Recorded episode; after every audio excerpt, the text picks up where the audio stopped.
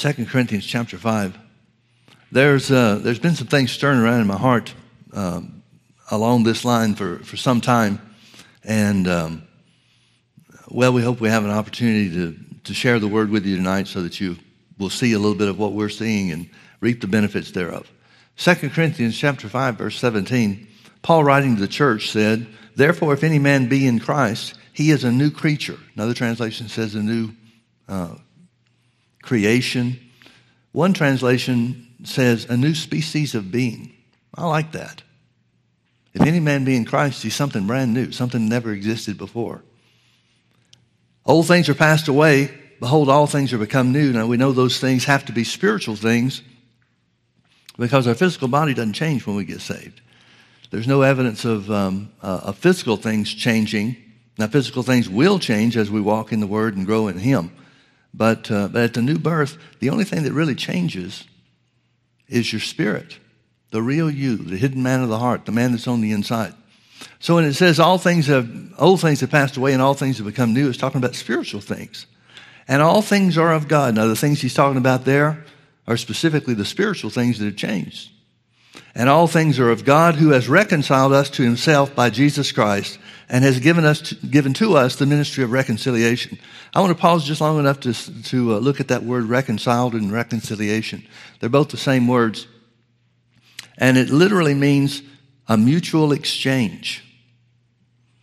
A mutual exchange. That means when Jesus died for us, the reconciliation that he made for us to be able to walk in, the, uh, in him, to be a part of the family of Christ, family of God, a joint heir with Jesus and so forth, it's telling us that there was an exchange that was made. Now, Romans chapter 5, uh, Romans chapter 4, excuse me, the last uh, verse in the chapter, I'm not sure if it's verse 28, somewhere around there, but the last verse in the chapter says that Jesus was raised for our justification. In the King James, it says for our justification, but it really means when we were justified. It's a word that denotes time. So it says Christ was raised Again, King James for our justification. And that would certainly be true. The, trans- the translation would certainly be accurate because that was his purpose. But the Bible's telling us something even more. The Bible's telling us that Jesus bore the punishment of mankind's sins and all the awful things that, uh, that the Bible refers to about Jesus when he was in the lower part of the earth. He was suffering a, a price, certainly not a physical price. His physical body didn't go there. But his spirit was suffering the, the pains and the anguish of everything that was required to satisfy the claims of justice because of man's sin. Well, it says that Jesus was raised when we were justified. He stayed with it until the very end. He didn't escape early. God didn't raise him early. He raised him at the point where every claim of justice was satisfied. That's why there's no condemnation to you and me and those of us that are in Christ. So again, it says all things are of God, spiritual things are of God, who has reconciled us to himself by Jesus Christ. We're reconciled to God because of the exchange that Jesus made.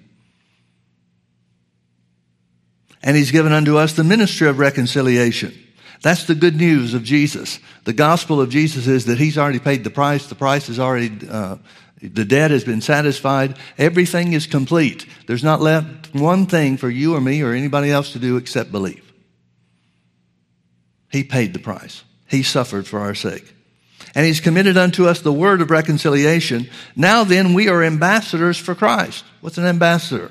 Um, an ambassador is somebody that represents another person, or in uh, our common day language, most often is talking about representing a country. And we're ambassadors for Christ. We're representatives of Him and what He did to tell others the good news of what that is. Now then, we are ambassadors for Christ as though God did beseech you by us. We pray you in Christ's stead, be ye reconciled. Here's that word again. Be ye reconciled to God, that mutual exchange. Now he's going to tell us what the exchange was. For he, talking about God, has made him, talking about Jesus, for God has made Jesus to be sin for us, who knew no sin, that we might be made the righteousness of God in him. Now, the mutual exchange was he became sin for us and in our place. The exchange made was that he paid the price for sin so that you could enjoy the benefits of the righteousness of God that he had here even on the earth and has now at the right hand of the Father. Folks, I want you to understand and think about it for a minute. It was a complete work. The Bible says after God raised Jesus from the dead, Jesus sat down at the right hand of the Father. Well, if there's still work to be done, if the plan of redemption has anything else left to it to be accomplished, Jesus did us an injustice by sitting down. But rather, we're to understand that the reason that he did sit down is because the claims of justice were satisfied. Everything had been paid, every price, every debt, every little part of what man owed because of Adam's sin in the Garden of Eden. It's been done for.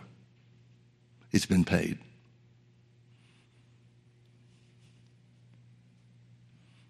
Now, the word righteousness, eh, uh, the Greek word translated righteousness in uh, the New Testament, speaks more of purity than it does anything else. It speaks of character, of spirit, or pure spirit. But the original concept of righteousness, shown through the uh, Hebrew word that's translated righteousness into the King James or into the English language, means rightness. It means putting things back the way they should be. See, the Old Testament concept of righteousness was one of things being changed back to God's original condition, back to the original place before the fall of Adam. Now, think about Adam for a minute. The Bible says that God made him an exact copy and duplicate of himself. Genesis 1:26, let us make man in our own image and let them have dominion over the works of our hands and over all the earth. Adam didn't lack for anything until the fall. Because the creation that God had made was perfect. We know that there won't. The Bible says there's nothing in heaven that can hurt or destroy or, or bring a tear to a person's eye. Well, let me ask you this. If that's the way God made heaven, we have to assume that that's the way He wanted it to be, because it wouldn't be any other way than what He wanted it to be, right? If He's the creator of heaven and He makes it the way that He wants it, and the Bible tells us how He made it or, or the condition of heaven no sickness, no disease, no lack, no sin, nothing that can hurt or harm. And when God made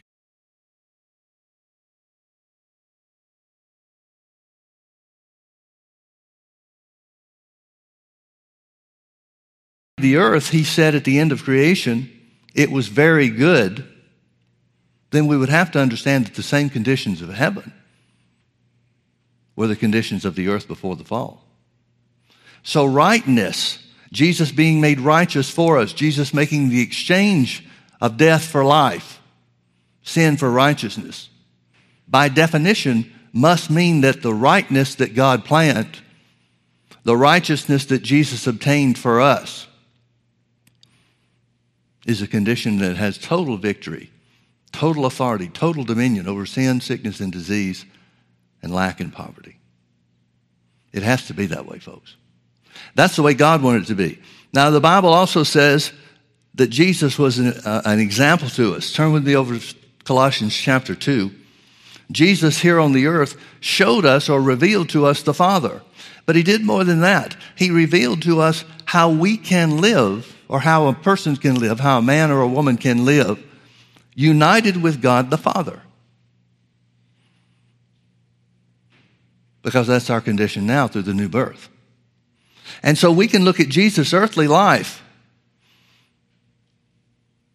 He didn't obtain his condition, he didn't obtain his position with God because the price or some price had been made. He was in Adam's, or pretty close to, if not exactly in Adam's original state, original condition. Adam became a human being, he became a living being by God breathing into his body the breath of life. God molded Adam's flesh into what he should look like, but he wasn't alive until God breathed in him the breath of life. Well, that's a type or a picture of the same thing that happened in the virgin birth. The Holy Ghost overshadowed Mary, and it brought something into existence in the physical realm. And Jesus, after being carried full term, was born into the earth just as any other human being what was or is. The only difference was God was the one that had joined himself to a woman rather than sinful man joining with his wife. So God has restored into Jesus the original condition of man on the earth. He's operating just as Adam would have and did before the fall. Well, what did Jesus do in the face of sickness and disease? What did Jesus do in the face of poverty or lack? Every time we see him exercising authority, the same authority that the Bible says belongs to us in his name now to walk in victory. Rightness is a complete work. It's a finished work. And the fact that the Bible tells us that we have been made the righteousness, righteousness of God in Christ tells us and defines for us that rightness brought about by Jesus' sacrifice is total victory over everything that the devil has to do or has to offer or brings against us. Colossians chapter 2 let me point this out. Verse 6 As you have therefore received Christ Jesus the Lord, so walk ye in him. He's got to be talking to Christians. He says they've received Jesus, so he's talking about Christians, talking about believers. So walk in him, rooted and built up in him, and, and established in the faith, as you have been taught, abounding therein with thanksgiving. Then here's the warning. He says, Beware lest any man spoil you through philosophy and vain deceit after the tradition of men and after the rudiments of the world and not after Christ. He's literally saying, watch out for people's philosophical arguments. Don't be taken in by those things. Don't be taken in by the vain deceit. And in this case, the vain deceit would be man thinking that he could do something to add to what Jesus did. See, a lot of people think that eternal life is something you get when you get to heaven. If that's true, then the blood of Jesus wasn't sufficient to, to pay the price while he was here. His death, burial, and resurrection only did half a job. See, folks, if the changing of your physical body that occurs when Jesus returns for us, the Bible says that we'll be caught up into the air in a moment of time and we will be changed. Our bodies will be changed. Our bodies will be redeemed our bodies will lose the, the experience of sin that we've all experienced here on the earth.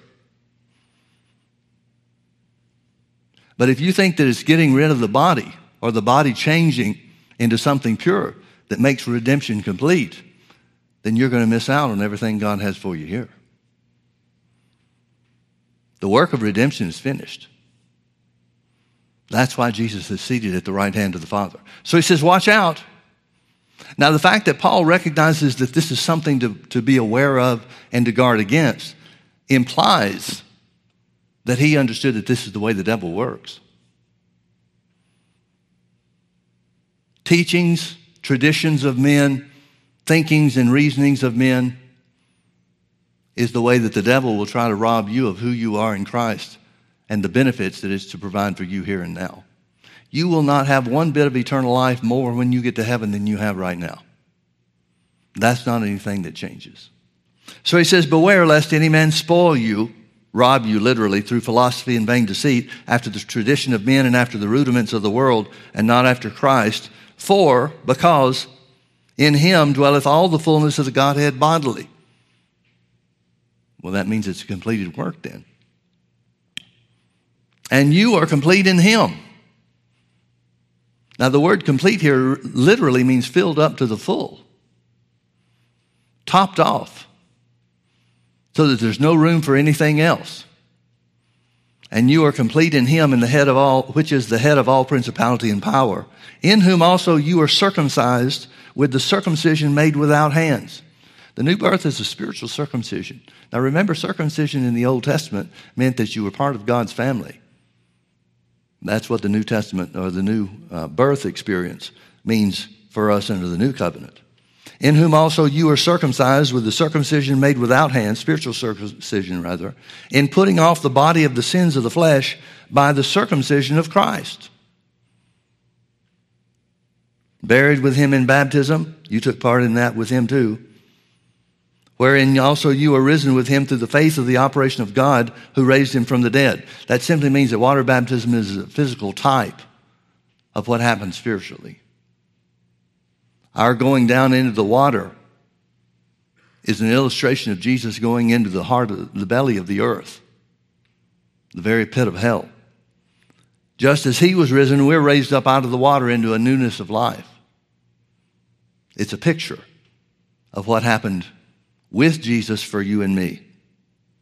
Buried with him in baptism, wherein also you are risen with him through the faith of the operation of God who has raised him from the dead, and you, being dead in your sins and the uncircumcision of your flesh, hath he quickened or made alive together with him. When Jesus was raised, so were you and I. Hath he quickened together with him talking about us, having forgiven you all trespasses, blotting out, removing once and for all, blotting out the handwriting of ordinances that was against us, the sin that demanded justice, in other words, which was contrary to us, and took it out of the way, nailing it to the cross. Verse 15 is what I want you to see. And having spoiled principalities and powers, he made a show of them openly, triumphing over them in it. It means that Jesus did a work that completely obliterated the devil's ability to hold you and me in bondage, to hold anybody in bondage. Well, this certainly goes along with the things that the Bible says. 1 John chapter 3 and verse 8, the last part of the verse says, For this purpose he was manifested, Jesus was manifested, that he might destroy the works of the devil. Destroy the works of the devil. We see also that the Bible tells us in Romans chapter 8 that we're more than conquerors through all these things.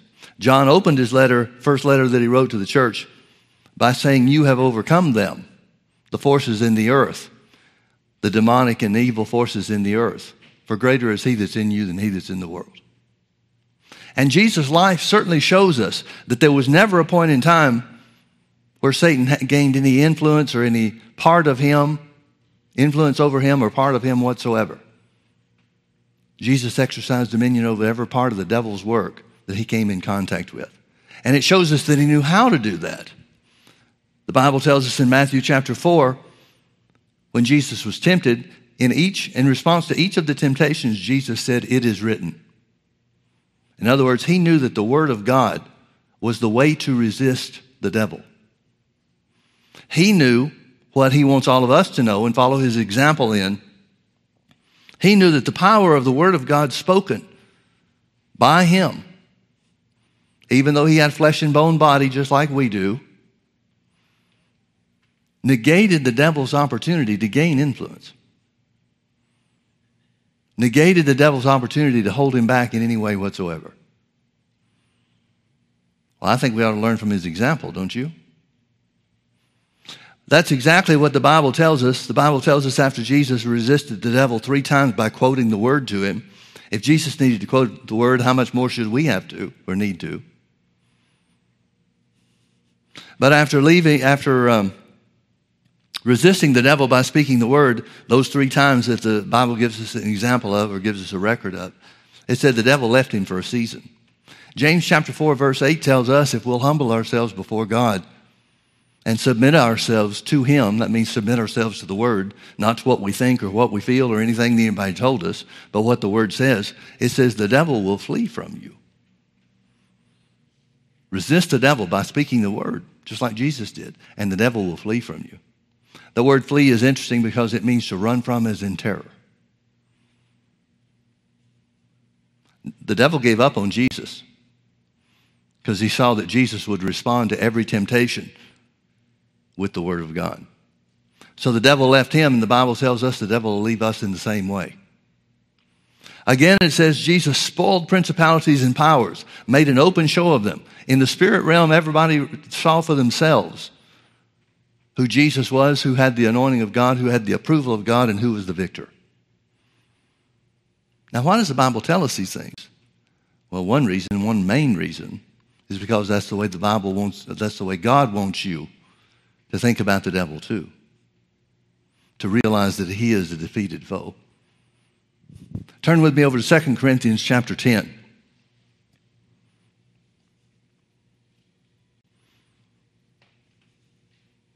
Second Corinthians chapter 10, beginning in verse 3, it says, For though we walk in the flesh, we do not war after the flesh. For the weapons of our warfare are not carnal, not earthly they don't originate here on the earth. For the weapons of our warfare are not carnal, but mighty through God to the pulling down of strongholds. Now, notice when it talks about the defeat of the devil in your life, using the spiritual weapons that we've been given, it says those spiritual weapons will bring down Satan's strongholds. Now, what are those? Notice he defines them for us. Here's the strongholds that God wants you and I to, to use our spiritual weapons to defeat. The weapons of our warfare are not carnal, but mighty through God to the pulling down of strongholds, casting down imaginations, and every high thing that exalts itself against the knowledge of God. This word uh, imaginations is interesting because it means computations. In other words, it's talking about how the devil operates. It's referring to how the devil operates and gains a place or a foothold in our lives. And that is, he brings thoughts and he calculates and wants you to accept his calculation. He calculates how that can be construed in some way to rob you of the blessings of God. Casting down imaginations. Here's how you pull down those strongholds. You do something about your thought life. Casting down imaginations and every high thing that exalts itself against the knowledge of God. Now think about what that means. Everything that exalts itself against the knowledge of God. When it's talking about exalting itself, high things exalting themselves against the knowledge of God, it simply means anything. Well, let me back up and say this a different way. It means the devil will try to use thoughts to give you the wrong idea, the wrong picture of who God is and what God will do and what Jesus has done. One of those wrong thoughts is pretty prevalent in the body of Christ is the idea that Jesus died just for your sins. But the Bible says the knowledge of God brought, brought to us and to our understanding by the scripture says that the same price the shedding of his blood, the same price that paid the price or, or satisfied the debt of sin was paid to satisfy the debt of sickness and poverty too. He was wounded for our transgressions. He was bruised for our iniquities. The chastisement of our peace, that's prosperity. The price for us to walk in the blessing of Abraham in physical provisions and so forth was paid too. He was chastised for our peace, and with his stripes we're healed. That's all in the same verse, Isaiah 53, verse 5. So, what would it take, or what would the cause be for the church? I'm talking about the church at large. What would be the cause for the church at large to think and believe and therefore declare that Jesus didn't pay the price for sickness and disease. Well, you know as well as I do some of the arguments that are made. Some of those arguments are that healing belonged to the church until the last apostle died, and after that, we were on our own. Well, if that's true, then God's a respecter of persons, and we've got some pages to tear out of the Bible. That means God would have wanted more for the Christians that lived in Peter and Paul's day more than he wants for you. Well, that would be respect of persons. And the Bible says God is no respecter of persons. What he wants for every, what he wants for one, he wants for all. What he's done for one, he's done for all. But there are computations made in schools of theology about why the Bible really doesn't mean what it says in some places. And those are the very things we're supposed to pull down. The weapons of our warfare are mighty through God to the pulling down of strongholds, casting down imaginations, computations, or reasonings, and every high thing that exalts itself against the knowledge of God. What does God want to be first place in your life? The knowledge of Him as revealed in the Word. Anything that's more important than what the Word says to you is a high thing that's exalted itself against the knowledge of God. every circumstance that contradicts what the Bible says about you. The Bible says we were healed by the stripes of Jesus, but any physical symptom or physical disease, sickness or disease that comes against you and has, begins to have an effect in your body has to be examined and weighed out with the Word of God to, be, to determine which is true.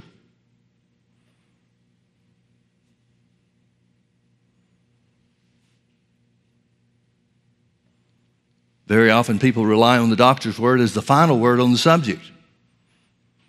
Well, thank God for doctors. They've kept a lot of Christians alive till they could find out what the word says. But if the doctor's report or the doctor's diagnosis is the last word for you, then you've allowed something to be higher and of greater importance and priority in your life than the knowledge of God through the Word. Do you realize that every wrong thing, every evil thing, every sinful thing starts with a thought. If you go back and look at the life of Jesus, the ministry of Jesus, and examine what Judas did in betraying Jesus, it started with a thought. He thought certain things about Jesus, wrong things. And it led him into the place where the Bible specifically says that Satan entered into him and he betrayed Jesus. Started with a thought. Started with a thought. Let's finish reading. The weapons of our warfare are not carnal, but mighty through God to the pulling down of strongholds, casting down imaginations, and every high thing that exalts itself against the knowledge of God. Where do we get the knowledge of God? Through the Scripture.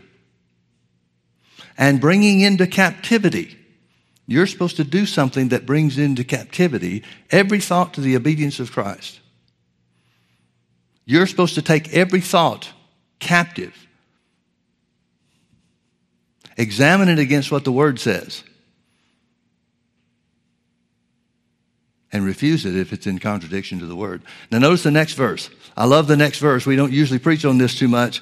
But notice it says, after we cast down imaginations and every high thing that exalts itself against the knowledge of God, or against the word, we could paraphrase, and bringing into captivity every thought to the obedience of Christ, and having in a readiness to revenge all disobedience when your obedience is fulfilled. Now, what does that mean? That means we're supposed to be angry and upset at the wrong thoughts we had about God that held us back. The word revenge is the word avenge or vindicate.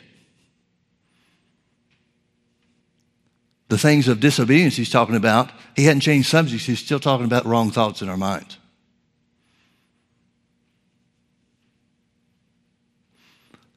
I remember hearing a story about uh, that John Osteen told.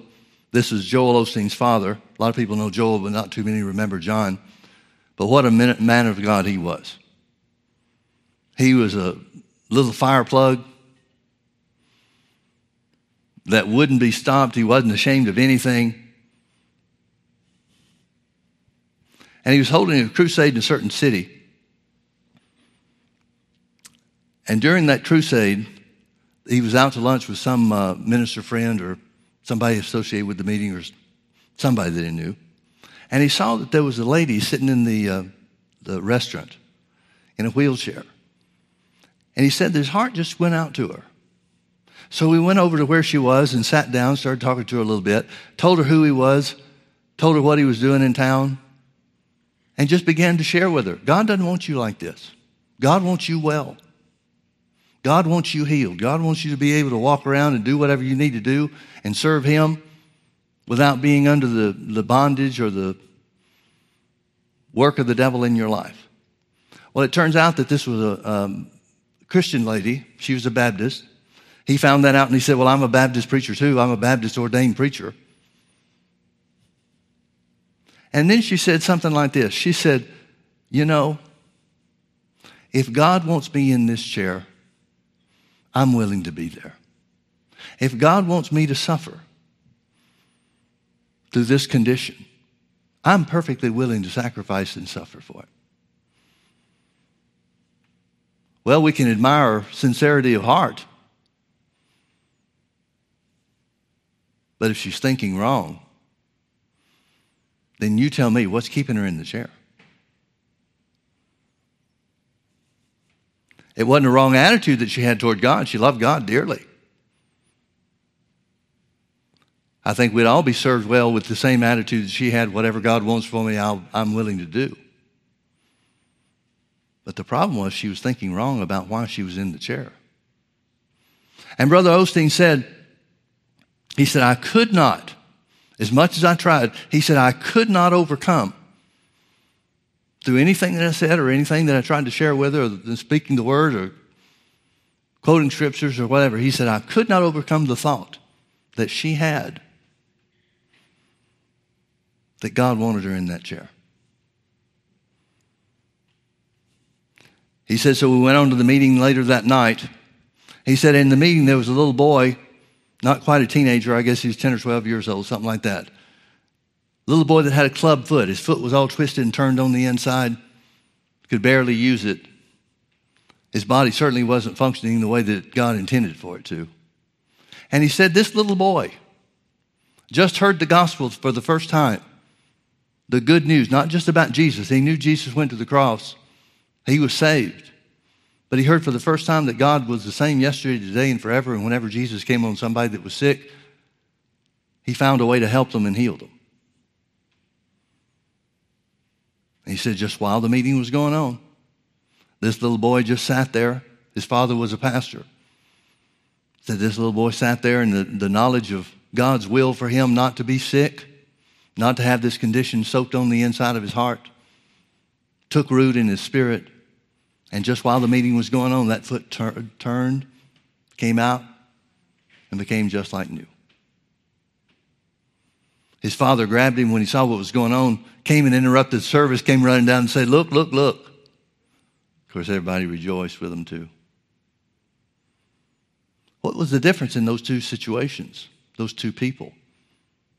One accepted what the Word of God said about God's will for him to be well. To be well. And Brother Osteen said, I didn't give him any different scripture than I gave the lady at lunch. I didn't say something new. I told her the same thing. What made the difference in the two? She wasn't willing to turn loose of her wrong thoughts about God. She wasn't willing to accept what the Word of God said about Jesus paying the price for her.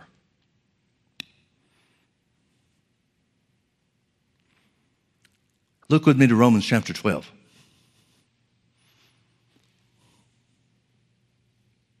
Romans chapter 12, Paul is writing to the church meaning he's writing to Christians.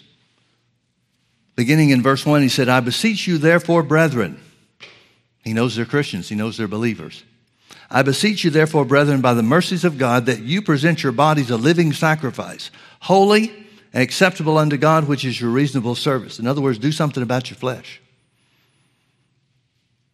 Do something about your flesh. Bring it under control.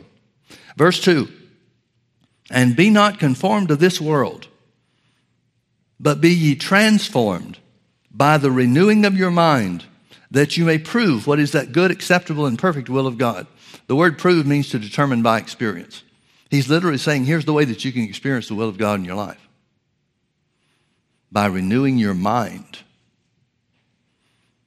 So notice in verses 1 and 2, it tells us that after we're born again, after we're saved, we still have to do something with our body, and we still have to do something with our thought life.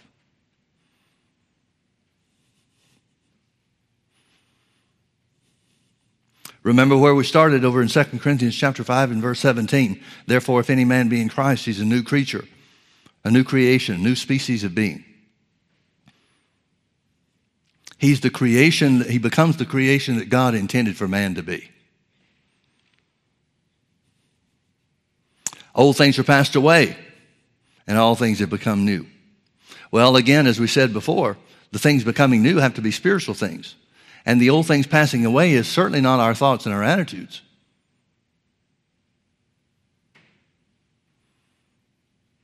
That's still left up, left up to us to do something about. And notice what it says it brings it brings a transformation. He identifies that it's not the way the world operates.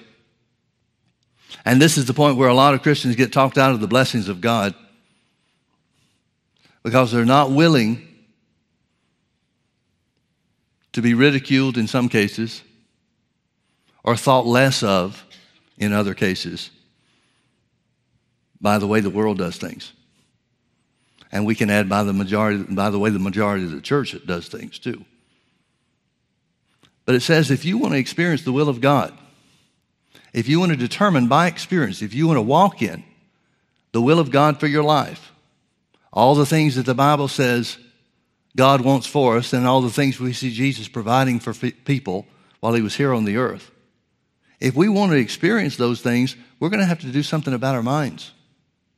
Folks, I want you to understand the Bible says, here's the second witness, we could give you many more, but here's the second witness that the devil's battleground is in your mind. The place where you fight the enemy is in your mind. It's not through some outward show. It's not even through anointed prayer meetings. Thank God for those things. But the way that you overcome the devil in your own life, the way you walk in the rightness of healing and provision and freedom from sin, the way that you conquer the things in this world and what you are more than an overcomer over in this world is in the mind. Folks, if we don't win the battle of the mind, there's no way we can experience what God sent Jesus to the cross to provide and procure for us in its fullness. Yeah, you've got forgiveness of sins. We've all been forgiven of our sins when we make Jesus the Lord of our lives. But if that was the high point for us, then God did us a disservice by leaving us here on the earth. If forgiveness of sins was the only thing that Jesus paid the price for, then why did he leave us here on the earth after we get saved? If that were the case, then the justice of God would necessitate that as soon as somebody gets born again, they go directly and immediately to heaven. But that's not the way it works. That's why we're still here. We're not here, we're not left here to displease God. We're left here to manifest the same life that Jesus lived on the earth before he went to the cross. We're left here to do an even greater work. The same works and greater works than these shall he do, Jesus said, because he believes in me. Because we believe that Jesus went to the Father on our behalf. Because we believe that rightness has been restored God has restored things back to the way they are supposed to be and the way that they were always meant to be. Now, there's no way that can be anything other than total victory. There's no way that that can be anything other than a full work of redemption.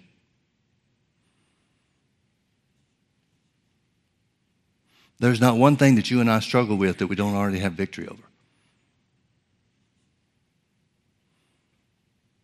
Well, if we already have victory over if Jesus has already paid the price, what holds us back?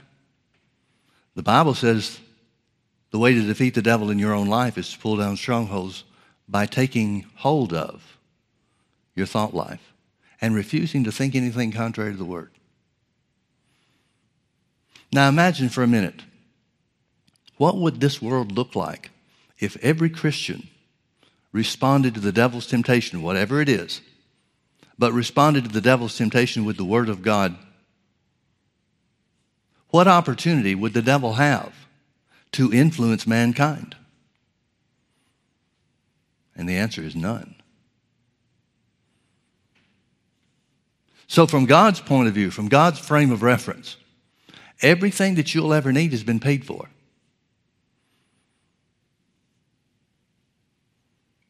Healing from physical sickness has been paid for. Provision and even abundance has been paid for.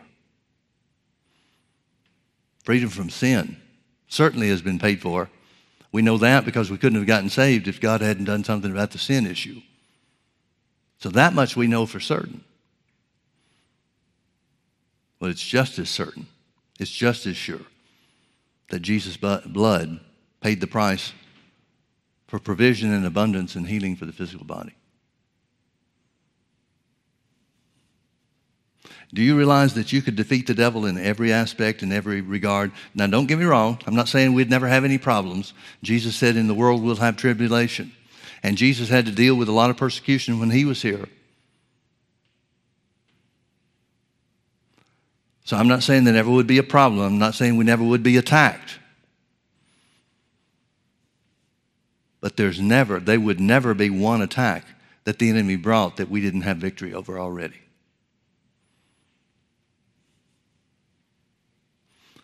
Think of it this way if somebody calls out for healing according to the will of God, which healing is always God's will according to the word, if somebody called out for healing or somebody called out for financial provision, for the blessings of God that belong to us, that the Bible says are really ours and due unto us because we're children of Abraham. What would God have to do? What would Jesus have to do to answer those prayers? Does he have to go back to the cross or go back to Pilate's court and take another stripe on his back to affect somebody's healing? No. That's the reason he's sitting down at the right hand of the Father, because the work is already done, the work is finished. The work is completely finished. It's more than adequate to satisfy whatever needs you and I have we have not only a complete redemption, we have an absolute redemption. It absolutely covers everything that we'll ever need. It absolutely covers every area and every aspect of victory over the devil. The Bible says this is the victory that overcomes the world, even our faith. Faith in what? Faith in what God's word says Jesus has already done. It's a complete redemption, it's an absolute redemption. And it all comes through renewing the mind, learning to think God's thoughts. That's really what it means. That's really what renewing the mind means. It means think God's thoughts as revealed in His Word. Spiritual growth is not that your spirit gets bigger. Spiritual growth is not that you become more righteous. You can't grow in righteousness. It's complete and absolute. Spiritual growth means that you learn more about God's Word and replace wrong thoughts that were inspired and influenced by the devil. You replace those wrong thoughts with the right thoughts. And that will transform your life. Changing the way you think, according to Romans 12, 2. Changing the way you think will transform your life. Now, that means that Christians who don't do anything about renewing the mind, who don't do anything about growing in the knowledge of God, will experience heaven, but they'll never experience the fullness of God's will for them and their lives here on the earth. I think one great tragedy is all the people who, through whatever reason, refused or neglected to transform themselves or be transformed by the renewing of their minds, who died thinking God wanted evil for them, who died thinking God wanted them to make wanted to, them to be sick and to suffer sickness and disease.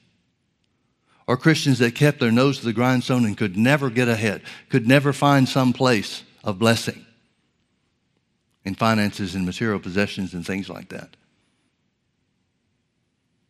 I think one of the saddest things is for somebody to, to leave this life thinking wrong or thinking evil about God, thinking that God brought on him, them, what we know are defined as works of the devil in the scriptures. What a sad thing to get to heaven and find out that you could have had the blessing of God here. But it takes work. It takes renewing your mind to the truth. It means believing God in spite of circumstances and in spite of others' claims and teachings and so forth. Paul said it this way, writing to the Romans. He said, Let God be true and every man a liar. There are men that will tell you things contrary to the Word of God. Paul said the Word's always true. I think we could paraphrase that, though, and, and go a little bit broader. Let God be true and every circumstance be a lie. Now, circumstances, conditions, and things of that sort are fine unless they conflict with and contradict the Word. But at the point where physical circumstances and physical conditions contradict and conflict with the Word, you're going to have to make a choice. You're going to have to decide which one you think to be true. I'm amazed by the story of Jonah.